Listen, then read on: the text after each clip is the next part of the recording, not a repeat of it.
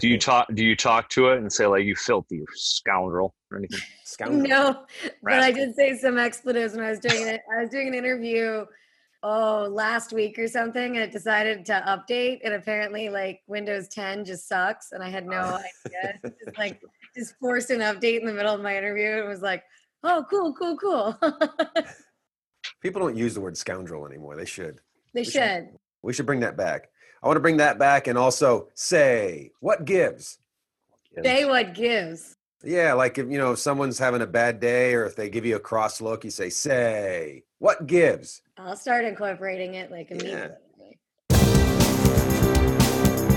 Meet the Pressers with Matt Mallory and Clint Macro. Brought to you by Public Safety and Education and the Trigger Pressers Union.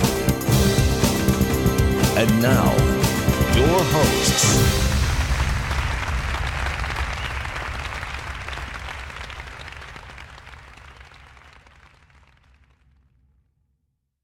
This episode is brought to you by Mountain Man Medical. The right medical training and gear should be accessible to every American. Mantis. Mantis X helps shooters suck less. Meet the Pressers is sponsored by Next Level Training, Sabre Red, Cutting Edge Bullets, the USCCA, ASP, Common Sense Self Defense, and T1 Ammunition. Meet the Pressers is also generously supported by other fine companies, ranges, and our Patreon members. Thank you. Hello, welcome to Meet the Pressers. My name is Clint Macro, and this is my esteemed colleague, Matthew Mallory. Meet the Pressers is a safe place for trigger pressers to gather and talk about guns, gear, gadgets, training, political activism, religion, and some gun nerd stuff, talking about different types of firearms and the history behind them. Today, we have a very special guest I'm excited for Matt to introduce. Yes, Clint, I can do that. Ashley Hlebinsky, curator of the Cody Museum. She's a producer and an actress, Midway USA Gun Stories, Brothers in Arms, Master of Arms, and she also works for the DC Project and Firearms Policy Coalition. We are tickled pink or red to have you here today, ma'am. I have pink on with my red hair. So. you're you're matching. Yes. well, I have to I have to correct like all of that, but uh, I'm not I'm not curator of the Cody Firearms Museum anymore. I'm the curator emerita. Uh, I stepped back from day to day working with the museum back in July. Uh, so my awesome assistant curator Danny is now the curator there. So I'm still involved, but I'm not uh, I don't have to deal with bureaucracy anymore, which is a lot Beautiful. of fun. That's good. And uh, I'm not an actress. IMDb just says I am. so, how did you get into get into this world? And, yeah, and into the the museum industry specifically too. So it's not like a normal route. I am from Pittsburgh, Pennsylvania, so people assume that I grew up around firearms. I did not. Um, I didn't even know that there was a rifle range in my high school um, until like later. And I guess it was really quiet. Um, they used suppressors. um, but so I was someone that I grew up, up. I had a lot of surgeries growing up. I was in a wheelchair for part of middle school. So I wanted to be a doctor. That was like my pathway. And I was always interested in the history of medicine, but I guess I never really connected that people worked at historic sites and museums until I got to college. And I was going to college for the sciences so that I could go um, to medical school. And then I went on a Civil War medicine tour at Gettysburg, which is about three hours from where I grew up. And um, they were talking about how the advancements of weapons technology altered medical technology on the battlefield, uh, hmm. specifically mm. talking about the Minié ball, so the first really adopted conically shaped cartridge um, and how the conical shape to the bullet actually caused more shattering of bone which changed how the medical profession had to operate on the battlefield. Um, fast forward i went to colonial williamsburg heard a similar spiel but different technology and i was like this is really interesting. I never thought about that. So I changed my major to history, and my mom, the physics teacher, told me that I better have a job uh, when I graduated because history majors have a you know notorious reputation for not having jobs in our field. and um, I just I, I started doing internships. So I'll never forget this. I was uh, I had just gotten my wisdom teeth out, and I had worked a full shift at DSW, the shoe store. So I was dressed real, you know, professional. And my mom was like, "Hey, there's this like you know room reopening in Carnegie, Pennsylvania, and uh, you know we should go check it out because it was a Civil War room that was basically like locked like a time capsule." And she's like, "You should go check it out. You know, you're getting into history and you know firearms and that kind of thing. And so we went and they were packing stuff up at that point. And there was a man that looked like he stepped out of the civil war and he was packing up a bunch of firearms. And i was like oh is that a spencer rifle? Like the five things i knew about guns. And he turned around and looked at me and was like i was very blonde. And he was like and he was like, Yes, it is. And so we started talking. And he was actually the curator of the Soldiers and Sailors Museum mm-hmm. in Oakland um, on the University of Pittsburgh campus. And he invited me to come down and interview. They had actually already filled their intern spot for the summer, um, but they added one for me. And wow. so that summer, I basically had never held a gun before in my life. I had to identify over 200 different types of guns, you know what was modified with them, what they were, you know, all of the cataloging information. And I just got hooked on it. Um, and there was a gun on display there that a Civil War soldier had hand carved every battle that he fought in into the stock. Cool. Wow. And um, yeah, and so that was for me, you know, an eye-opening, mo- eye-opening moment because I was so interested in the technology, but I was like, man, this is really, you know, a story about people. Yeah. yeah. There's a lot more social stuff going on here. And so after that, I did everything I could to learn about firearms. I learned how to shoot modern guns, historic guns, um, studied them in books, got internships wherever I could. That's where I ended up at the Smithsonian for three years. Uh, went to graduate school, um, tried to study firearms. That's its own, that's its own story. Um, but I basically ended up studying the perception of guns in culture, including armed feminism and leftist firearms activism from the 60s and 70s wow. Fascinating topic, uh, very relevant today. yeah. And um, and so yeah, I just got hooked, and I I started going out to Cody on a research fellowship when I was in between my senior year of college and my fr- my first year of grad school, and then I never left. And ten years later, here I am a Bolshevik socialist in Cody, Wyoming. Yeah. Oh, I've been called I've been called a socialist a lot, like a lot. Really? Yeah, I get called it all the time because our museum is a historical museum. So right. we talk about firearms, good, bad, and indifferent. And the old museum was just kind of guns on display with not a lot of historical context. Now mm. we have a thousand more guns on display. You're welcome, angry gun people. Um, but because we do talk about, you know, social history and we talk about cultural history uh, there are some some like and the, and the numbers i can count on you know both my hands and that's it. Um, but there are some hardcore older gun guys that didn't want it that way so you know we're socialists. We get called it all the time. So so you mean they want you to rewrite history? Uh, they don't want me to write history at all, I guess. uh, well, and then the one thing that ended up being really fascinating was when we reopened the museum, uh, we included, I don't know if you guys saw this, but the Time Magazine mural um, that was from 2018. It was uh, JR is a photographer that you know focuses on social issues, and so they did this uh, mural that was 200 50 people equally represented across the gun debate. Um, so we don't get into politics with our, you know, with the museum because we're a nonprofit. Um, and so, you know, we thought it was great because I, I, don't know if you've had Di Muller on the show, but Di yeah. is, she was the pro gun um, spokesperson for it, and I was in it. Gina Roberts, uh, oh gosh, like everybody I know, Robyn Sandoval, mm-hmm. uh, like so many people were a part of that mural, and everybody, including the NRA, who declined to participate, um, but then later said, you know, they had an article called "About Time," and like everybody thought it was just this really great you know, fair representation of the entire debate. And so we put it up. And yeah, there was like a few people who were like, Rah, you know, politics. And we're like, it's art. You're supposed to feel something. Um, and it's a fascinating mural. But, you know, two years ago when we opened the museum, you know, it was a very different world than where we are this summer. And um, so there's two different representations of BLM in that mural. And um, which is actually kind of fascinating because one representation they're not holding guns and then the other they are.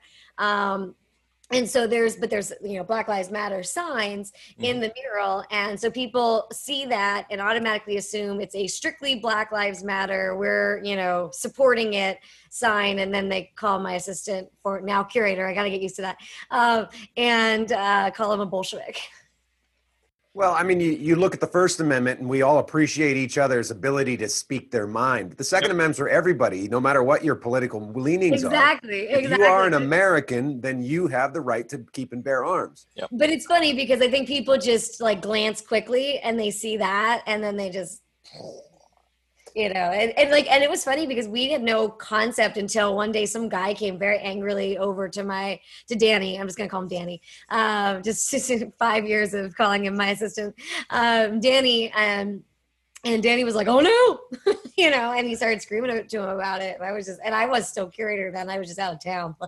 luckily. Um, and so we learned like we're in for it this summer, I guess, with that mural. But every time someone complains, for the record, we keep it up longer. so it'll be up there forever then, with the way our community complains. Well, Yep. Hi, this is Luke Negron, your congressional nominee for PA 18, Pittsburgh and the South Hills. I will always defend your right to self defense as is lawfully provided under our nation's great Second Amendment. You are watching Meet the Pressers with Matt Mallory and Clint Macro.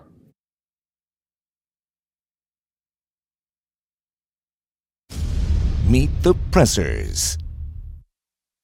Uh, what's on the horizon next? Any other shows, movies? yeah. Um. So movies. I'm not an actress. We already covered that. mhm. Uh, Just, just putting it out there. Just want to see. You got all these Yeah, credits. Nobody wants to see that.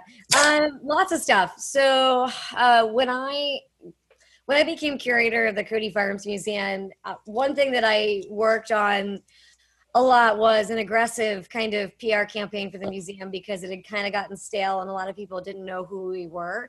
Um, and as a result of that, you know, I ended up starting a consulting business that the museum supported me doing as well, as long as I disclosed what I was working on, um, because I found that there were a lot of avenues for history um, in the gun world, but then also there were a lot of museums with guns in them, but very few people who were trained in museums and firearms. Mhm. Um, usually, like someone who just really likes guns, who's like on staff as like a janitor or like the security guard or something, ends up helping with the firearms collection. But you know, there's a lot of things to be mindful of when you've got firearms in your museum, especially if you're a non-government museum, because you're bound by all gun laws. Um, and so I started consulting for other museums and doing workshops and coming in as guest curator and, and, and working with their collections. And then that started growing into doing, you know, I started getting calls. I think Tom Gresham was the first one that called for his TV show. Um, you know, he, he learned early girls and guns. It's a thing. Um, and it's uh, a popular so I- thing.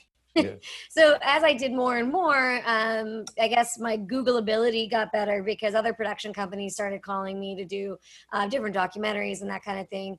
Um, so I had a full fledged consulting business when I left Cody, and I always said I, I wouldn't leave Cody until I could, you know, basically transition, and it wasn't much of a change. So um, that was, you know, now, and so I am consulting right now. The museum world's a little rough because of COVID. Like Mhm. a lot of museums are furloughing people and um, but a lot the one that i work with a lot and will be again um, come january is the mob museum in las vegas um, i will be procuring items for the mob uh, i like to tell people so i work You have with to transport them in a in a paper bag. yes obviously my, with my moonshine because they have their own moonshining operation in the basement, um, which is a true story. Um, and so I'll be like I work with museums, but then I also work with gun companies on, like I said, civil and and, and um, sometimes I, I work with the government on criminal cases. Uh, but I'm doing a lot for Firearms Policy Coalition. I Mhm. worked for their law firms. Um, I filed a declaration um, in support of the California assault weapons ban injunction, and then I also filed a declaration in support of um, oh gosh, I'm gonna butcher the last name, but it's Guides, Gaides, uh, the BT, the bump stock. Case. Mhm. Um, and so I've been doing a lot of court cases. Um, I've helped to, I just helped to cast a new gun show, um, which I can't really say other than I helped to cast a gun show. We've got gun stories. will be premiering. Um, they're moving it, I think, to January. So I'll be filming for that probably pretty soon. And I always, it's like, and that's fun because I just get to sit down and they interview me for two hours on all the subjects and then I leave, which is pretty nice. It's pretty interesting. I, I love how uh, you know the, the success story that's happened for you. You just put your mind to it, right? You- Yeah. You, you said yourself that you you didn't really know much about guns, had never touched a gun, but you just got you just immersed yourself in it and you learned it and you and you wanted it and you wanted it bad enough and it's a success. That's that's amazing. That And that's another- the American story, right? Yeah, another amazing example where you went on a path and then all of a sudden a door was dropped in front of you. Like, oh, hmm, let me go through that door. And here you are, like years Yeah, later. right. Sometimes I'm like, should I have just been a doctor? This would have been a lot less dramatic. You'd you'd be able to wear one of those reflector things on your head, and you'd have a nice white lab coat. Yeah, it'd be cool. Hello, my name is Clint Macro, founder of the Trigger Pressers Union. I'm very honored to be among the 30 speakers who are going to speak at the virtual rally that's taking place October 24th. I think it's a wonderful thing that so many Americans are realizing what the Second Amendment means to them. There are millions of people who were not exercising their Second Amendment rights six months ago that are now, and I welcome you all into the fold. It's important to recognize that as Americans, we have many rights. Some people exercise them, some people don't, but those rights are there for us when we need them. They need to be protected. So, as we move into this election season, my best advice is to make sure that you vet the candidates that you're voting for. Make sure that they will protect your individual rights and liberties, most chiefly, your right to defend yourselves and those that you love. So join me on October 24th, 2020, as we have the virtual rally, and we'll see you there. I, you know, I get a lot of interviews asking about my gender. Um, but the one thing that I found is that being a woman might have helped open some doors initially, especially in the TV world. Mhm. But the the thing about what I kind of went through was that you might have gotten some doors open, but if you didn't know what the hell you were talking about, it would shut even harder. Yeah, and Yeah, I agree. back up. And so Yeah. you know, it's been kind of a stressful ride. I, I have to say, I had a couple of people, you know, at gun shows be like, "You're a political appointment to the Cody Firearms Museum" initially, but for you know, after people talk to me, usually, usually, I don't know, maybe if I've been drinking, they don't talk to me. but um, you know, it's been pretty open-minded. I, you know, I know some people in the gun industry, in and of itself, you know, sometimes talk about some of the problems that still exist within the gun world, but I think it's because I come kind of tangential to the industry. I've been pretty fortunate overall, which has been cool. So have, have you found uh, where you come from with the educational museum aspect of it? Has that helped in your pursuits with like DC Project when talking with Um, legislators? Yes, yes and no. So I live in a difficult world, um, which is that I'm an academic, which is difficult in and of itself. Mhm. um and so i deal a lot like and and as a you know it's i'm very fortunate because i actually deal a lot with pro and anti-gun people very very regularly and i get along with both great you know i have very productive dialogues with both sides um, probably more than most people um, and so as a result i just have developed um, I've developed a way to talk to people that don't necessarily agree with you um, and, and hear their side out. And at, you know, honestly, when I became, when I was started studying guns, I was a liberal Democrat as well. And, you know, I get where a lot of people come from. Um, there are people obviously out there, you know, intentionally trying to be malicious, but then there are a lot of people who are just ignorant and don't know. Yeah. Um, they think they know, but they don't know. And so I, you know, I deal a lot with those people. But um, the other part of that is that because I, you know, ran a museum for so long and we don't take sides in the museum, um, you know, I don't necessarily discuss my political views um, publicly very often. Um, and, and the reason for that is because that way it, it allows me to be able to talk to anybody, you know, and they don't feel like, you know, I'm coming to the equation with some, you know.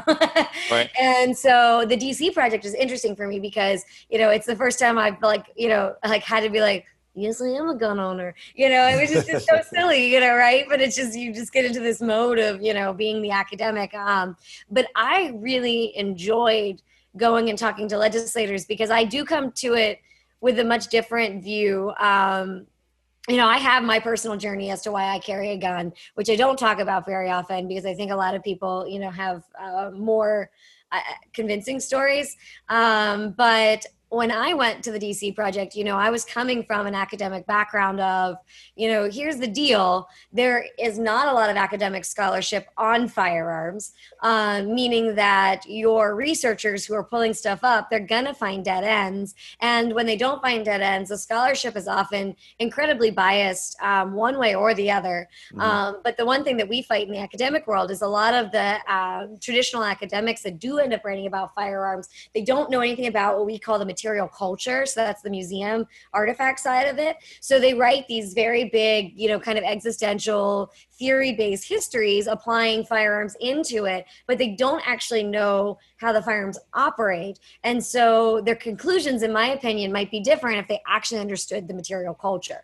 Um, there's a book out there that is like kind of the standard now academic book. It's called The Gunning of, Gunning of America by Pamela Haag, and it's a piece of crap sorry pamela. It's beautifully written. Um, it's fascinating but it's not she doesn't know anything like about guns and the way she describes guns you know? Um, it, it, just doesn't like it doesn't make sense. And so like know, a politician making a law about a gun that they have no clue about the guns Exactly. Mm. So that's you know, and I actually it was that was a question that was asked to me on PBS last year: is do I get frustrated when people misuse terminology? And I said, yeah, it's not semantics. It's if you're going to write a law that is going to you know the, where the words matter, you should understand those words before you pass the law. I'm not telling you to pass the law or not. I'm just telling you to understand the friggin' thing before yeah. you do it. Yeah. And so when we talk to the legislators, you know, I was able to kind of explain one that your researchers are going to have issues because they're either going to get a sterile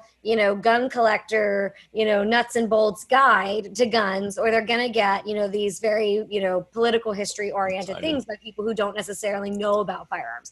Right. And so we kind of talked about that. But then the other thing that I was on my soapbox was about museums and the fact that museums have to abide by gun laws, where in England, that's not the case. There's a firearms museum license, and you can, if you're a museum, you can collect whatever you want, regardless of what the civilian population, you know, can collect. So when we talked about universal background checks um, with the mm-hmm. legislators, I was like, "Hey, did you know that that may massively impact the museum?" And a lot of the Democratic politicians and their, you know, staffers were like, we had no idea mm. you know and so it was a different angle than i think they're used to hearing yeah. and so it wasn't the emotional plea of you know this affects me personally but it was just this affects an entire you know industry that you support yeah um, and and and it's not political. You know, uh, I always say that's the least political like policy I could possibly try to bring to the table because if you hate guns, put them in a museum. If you love guns, preserve them in a museum.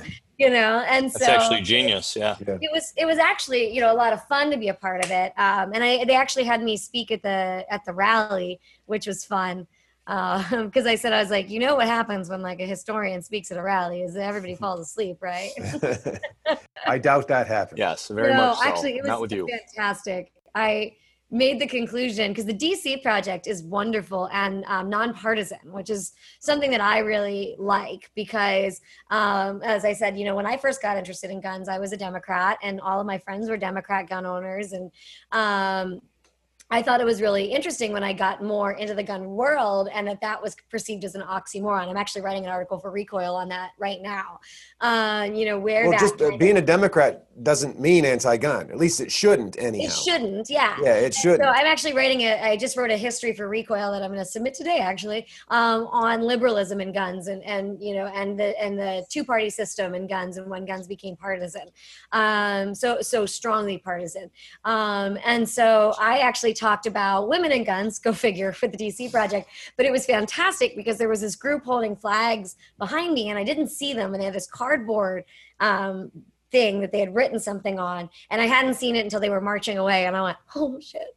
Um, because i you know started talking about women and guns because women have been a part of firearms history forever mm-hmm. um, and very involved. And the gun industry marketed to women really really early on um, when the kind of modern consumerism came about. And so it's this fascinating history but then i got into my armed feminists um, who were you know extreme leftist activists. And the point of the ending point of my little rally speech was the fact that you know most uh, feminists today make fun of like women gun owners for wanting to carry a gun, and most female gun owners scoff at feminism, but actually they have each other to thank for where we are mm-hmm. uh, today. Um, because if it wasn't for the armed feminists fighting for self-defense, which is what they were doing back then, same rhetoric that you know refused to be a victim had you know ten years later. Mm-hmm. Yeah. Um, you know, you really have each other to thank for where you are. And the the cardboard sign was you know the Second Amendment doing more for women and the entire feminist feminist movement. And I was just like,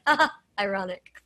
Be the first kid on your block to have your official issue Meet the Pressers logoed gear. Visit the Meet the Pressers merchandise page on ballisticink.com to get your high quality, American made Meet the Pressers shirts and hats. here's a question for you guys: assault rifle, real or not? Well, It was it was propaganda from Hitler, Sturmgewehr, right? Well, it's still a real dumb. It's still okay. So here, so here's the way I look at it. an inanimate object can't assault people. Yes, and, and and that's and that's where I'm coming. So, Mhm. by definition, it is a real thing. It's a classification of firearms to you know differentiate from other types of firearms. Mhm. You can argue it's a useless term. You can argue it's a term that doesn't make sense, but it is in fact a definable term um, within our within our government. Um, uh, and the I think it's um, oh gosh, I think it's David Kopel that talks about that. Um, which is that it is a real term. You can argue it's stupid, but you Mhm. can't argue it's not real. And I Right. say that because I get crucified on the internet every time I talk. I, I ingest call something an assault rifle, but I'm calling it that because it fits the definition, you know, which is uh, selective fire, intermediate Right. cartridge, single soldier portable, detachable magazine, you know, all that stuff. So it is definable. Um, unlike assault weapon, which is mm, kind of like this you know it's different depending on the legislation i'm actually probably i'm going to write an article for um, firearms policy coalition about the origins of assault weapon because i want to know where the first time it was used used. um, Nice. To try to get to the bottom of it. Um, I did find there's a military term that used that used it for like some kind of device that you put on top or like you attach to the end of a gun. They called an assault weapon. Um, so I'm I'm really intrigued by that because it is such a amorphous blob of a term. Um, but it is funny because um, when I I did a thing for Recoil and I was um, holding a StG 44 and Oh, there's my dog. Uh, I was holding an StG 44, and I was like, "Today I'm going to talk about assault rifles, and I, and you know, and I'm going to talk about one of the first. And I put the gun down, and I picked up the Burton light machine rifle from the 19 teens um, that was developed by Frank Burton um, with Winchester, which fits the definition of an assault rifle decades prior to you know the formal adoption of the terminology and the type of technology and all that stuff. And I, you know, just was being funny. And like uh, Dave Merrill from Recoil texted me was like, "Holy crap! I have no idea that gun people don't know the difference between assault rifle and assault weapon." So pe- there were some people mad about assault rifle, but 99% of the commenters on the Recoil Facebook page didn't know the difference between an assault weapon and an assault rifle. And these are gun people. Mhm. And so they're like, assault rifle is a made up legislative term, you know, and then they were like, and then they would interchangeably say assault weapon, assault rifle. Yeah. And luckily, a lot of like enough people defended me that I didn't really have to get involved in the argument. They were like, no, assault rifle means this. And it was just this fascinating quagmire Yep. uh, that I had no idea existed. And then when I did PBS, I was standing in front of a case of, um, oh, it was a combination of modern guns. So there were some quote unquote like uh, assault rifles, and then there were some modern sporting rifles, and you know, so it was a combination of things. But we were talking about the terminology assault rifle and assault weapon, and you know, what I said was factually correct the way they edited it because they obviously cut out a ton of stuff. Um, but it was factually correct. Um, but somebody got on me again because they didn't know the difference between assault weapon and an assault rifle. And it was funny because I'm used to the argument of people that don't like the term assault rifle but understand it's different from assault weapon. But Mhm. man, I get beat up by people that have no idea in the gun world that these are two different meanings, which is fascinating. in New York state legislation, it's assault weapon, but we Yeah. got we got politicians walking around saying assault rifle, and you know, And then the I ex- yeah, and, Yeah. or automatic rifle, and then I have to explain to them, no, it's armed Well, and, and and I would venture a guess that those definitions vary state to state, region to region. Yeah. I mean, it, even in Pennsylvania statutory law, there are two separate definitions for firearm. Yeah. You know, Yeah. let alone when you get into other other nuanced items. This has been a great conversation, and I, It I'd has. love for you guys. To, I'd love for you to come back onto the show at some other time too. Before we close it up, could you just uh, tell people how to follow you or check out websites, all that kind of stuff? Yeah. Um, if you want to follow me, um, you get gun history, you get booze history, you get my food and my dog, um, you know, and all get some selfies. I'm um, at that lady curator on Instagram, and I'm at official Ashley Hlebinsky on Facebook. Don't bother with my Twitter because I don't tweet. Uh, I have a Twitter, but you'll be very disappointed. And then if you want to check out the museum, I actually do all the social media for the museum as well, um, but you don't get dog pics. And that's um, at Cody Firearms Museum for Instagram and Facebook, and just at Cody Firearms on Twitter. Well, it's a pleasure having you on the show. It's it's actually been a, a, huge amount of fun for us, and I, I appreciate you coming on. And uh, we'll hope to see you some other time. Yeah, no, this has been a lot of fun. All right, thank Stay you for safe. coming on the show. There's lots of sponsors that make this show possible, like Mountain Man Medical. Check them out and give them your business.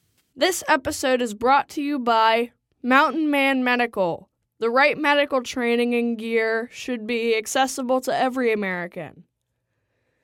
Mantis. Mantis X helps shooters suck less. Meet the Pressers is sponsored by Next Level Training, Sabre Red, Cutting Edge Bullets, the USCCA, ASP, Common Sense Self Defense, and T1 Ammunition. Meet the Pressers is also generously supported by other fine companies, ranges, and our Patreon members.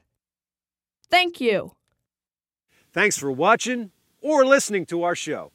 Make sure to like, comment, subscribe, share. Click that little bell thingy so you know when the next episode's uploaded. Support us on Patreon. Come to one of our classes. Host us to come to you and do one of our classes at your location.